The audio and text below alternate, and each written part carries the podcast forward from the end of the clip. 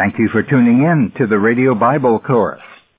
Our study of 1 Thessalonians continues today with chapter 4, and we have come to a section where Paul pleads for sexual purity among the Thessalonians.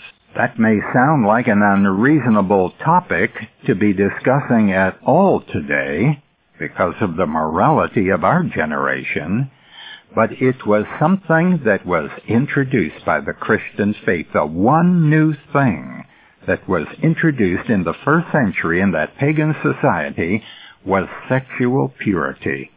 And the pagans couldn't believe it. This was incredible that a man or a woman was expected to be sexually pure. Yes, Christians in the first century were known for sexual purity and for their love one for another. And that's the way Jesus Christ wanted it to be. That was instruction that came from Him. That men would know that we are His disciples if we have love one for another. That was called the Great Commandment. Jesus said it to the disciples on the day before He was crucified. He said, A new commandment I give you. New? In what sense? In the sense that the Jews didn't know very much about this, even though the Old Testament taught them that they ought to love one another and that they ought to love God. That was the first commandment.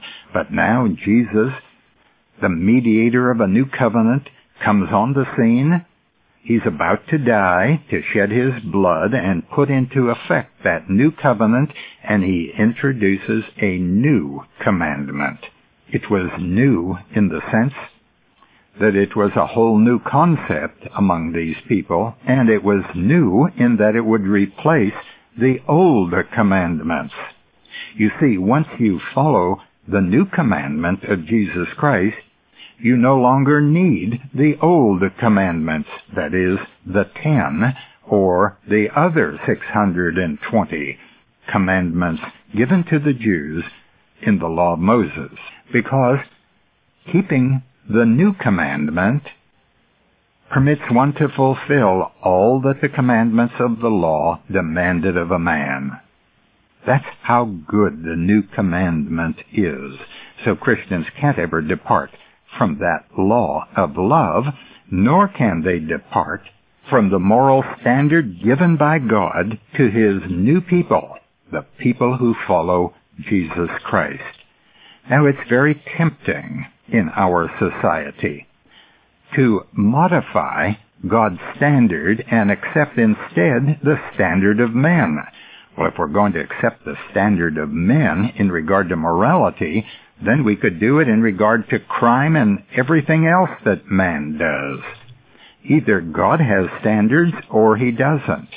Now this is the Word of God which we are teaching. It sets forth what God expects of the Christian. And it all focuses on this one word, sanctification, to be set apart. This is the word from which we get the word saint and holy.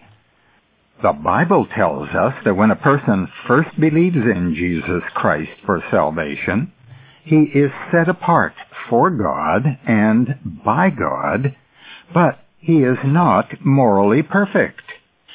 Sin is very much present in his mortal body, and the cravings of the flesh continue to struggle for satisfaction. But Paul in verse 3 pleads for another kind of sanctification. This is the kind that each of us is able to bring about. Specifically here, Paul is addressing abstaining from sexual sins. Set apart your body for God, Paul is saying. Set it apart as a holy vessel.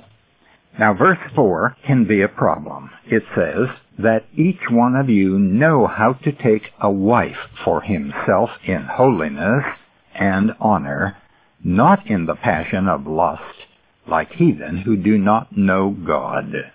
This translation, the Revised Standard Version, is a little easier than the one that uses the word vessel.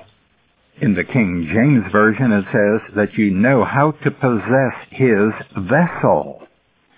Now, what does the Greek say? Well, the word vessel is there, not the word wife. But in 1 Peter chapter 3 verse 7, the wife is called the weaker vessel. That's a clear reference to the wife.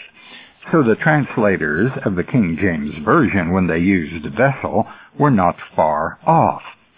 The Revised Standard Version translators, however, thought that did refer to the wife, but perhaps there they were taking too much liberty, and I'll explain that. This same word is found in 2 Corinthians chapter 4 verse 7 where it speaks of our bodies as a vessel.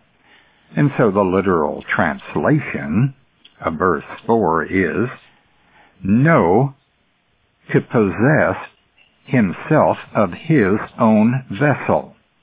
It's interesting that a papyrus document dated to the early part of the first century supports the view that this could mean obtaining or acquiring complete mastery over the body. Now that gives a little different interpretation. And if we accept that kind of evidence as valid, the sense of the verse is this, that you keep your body pure.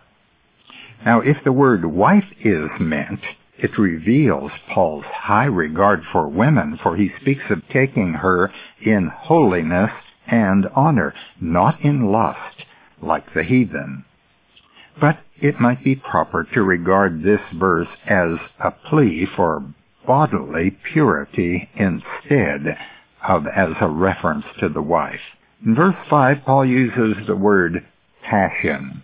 He writes, not in the passion of lust, like heathen who do not know God.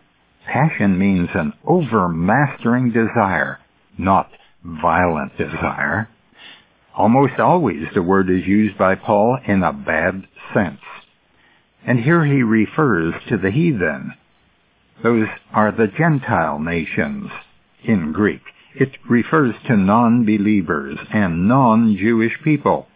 The Jews, you see, did have a high morality because they had the law of God. But the law of God, including the Ten Commandments, were given to no one except to the people of Israel. That's what made them different. They were God's chosen people. And God gave them a law to make them different and then to keep them different. So the Jews have always been very different from all the other families of the earth. In verse 6, Paul talks about wronging a brother. Listen to what he writes. That no man transgress or wrong his brother in this matter, because the Lord is an avenger in all these things, as we solemnly forewarned you. How does one wrong or defraud his brother? Sexual impurity is one way, and that of course is the context here, and especially does one defraud a brother if he practices adultery. Adultery is certainly a transgression, and Paul uses that word here, that no man transgress and wrong his brother in this matter. Well, you do transgress when you take someone else's mate and use that person for your own pleasure because that mate belongs to someone else. God has never looked at that lightly. So transgress really means to overreach and thus defraud. Sexual sins, then, amount to overreaching for what does not belong to a particular person. And Paul here gives us stern warning. Remember that the Lord avenges. Now in Hebrews chapter 13 verse 4, it says, Let marriage be held in honor among all, and let the marriage bed be undefiled, for God will judge the immoral and adulterous person. So it's very clear what God has expected of His people. The people He has set apart for Himself for eternity. While Paul here condemns immorality, he does not deal with it in the harsh words used to indicate sexual perverts in Romans chapter 1, verse 24. Listen to what he writes there. Therefore, God gave them up in the lust of their heart to impurity, to the dishonoring of their bodies among themselves, because they exchanged the truth about God for a lie, and worshipped and served the creature rather than the Creator who is blessed forever. For this reason, God gave them up to the dishonorable passions. Their women exchanged natural relations for unnatural, and the men likewise gave up natural relations with women and were consumed with passion for one another, men committing shameless acts with men and receiving in their own persons the due penalty for their error. Paul refers to their acts as shameless. The confusion of the sexes comes of no natural or legitimate desire. It is the vilest kind of lust, the lust of distortion and perversion. Paul there in Romans chapter 1 tells us that it comes as a divine judgment for turning away from God. He describes that in the previous passages. Now in verse 7, there is a call not to freedom for loose living, but a call to holiness. Paul writes, For God has not called us for uncleanness, but in holiness. Therefore, whoever disregards this disregards not man, but God, who gives his Holy Spirit to you. We're called to holiness. Now, this was not obvious to pagans, nor is it obvious to people today. But it needs to be taught to everyone who claims to believe in Jesus Christ. This is God's call to a different kind of a life. We can't be like the people in the world. Verse 8 is another warning. It says, therefore, whoever disregards this disregards not man, but God, because the message here about sexual purity is from God, not from the Apostle Paul. This is the Spirit's word to the churches. And notice the text. It does not say God who gives us His Spirit. It says God who gives His Holy Spirit. I think that's deliberate because he has been talking here about the holy life. Paul seems to want to make a deliberate association between the Holy Spirit and the holy life of the believer. Now keep in mind that the Bible talks about evil spirits and it talks about unclean spirits, but there is only one Holy Spirit. There is in the Bible this idea that God is in three persons, the Father, the Son, and the Holy Spirit. It is the Holy Spirit, Paul writes, that is given to everyone who believes. We thank you for tuning into the Radio Bible course today. We invite your questions and comments about this program. If we can be of help to you personally, please write to us.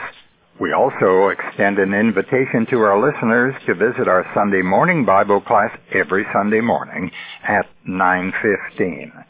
Until tomorrow, this is Nick Calavoda reminding you that the word gospel means good news.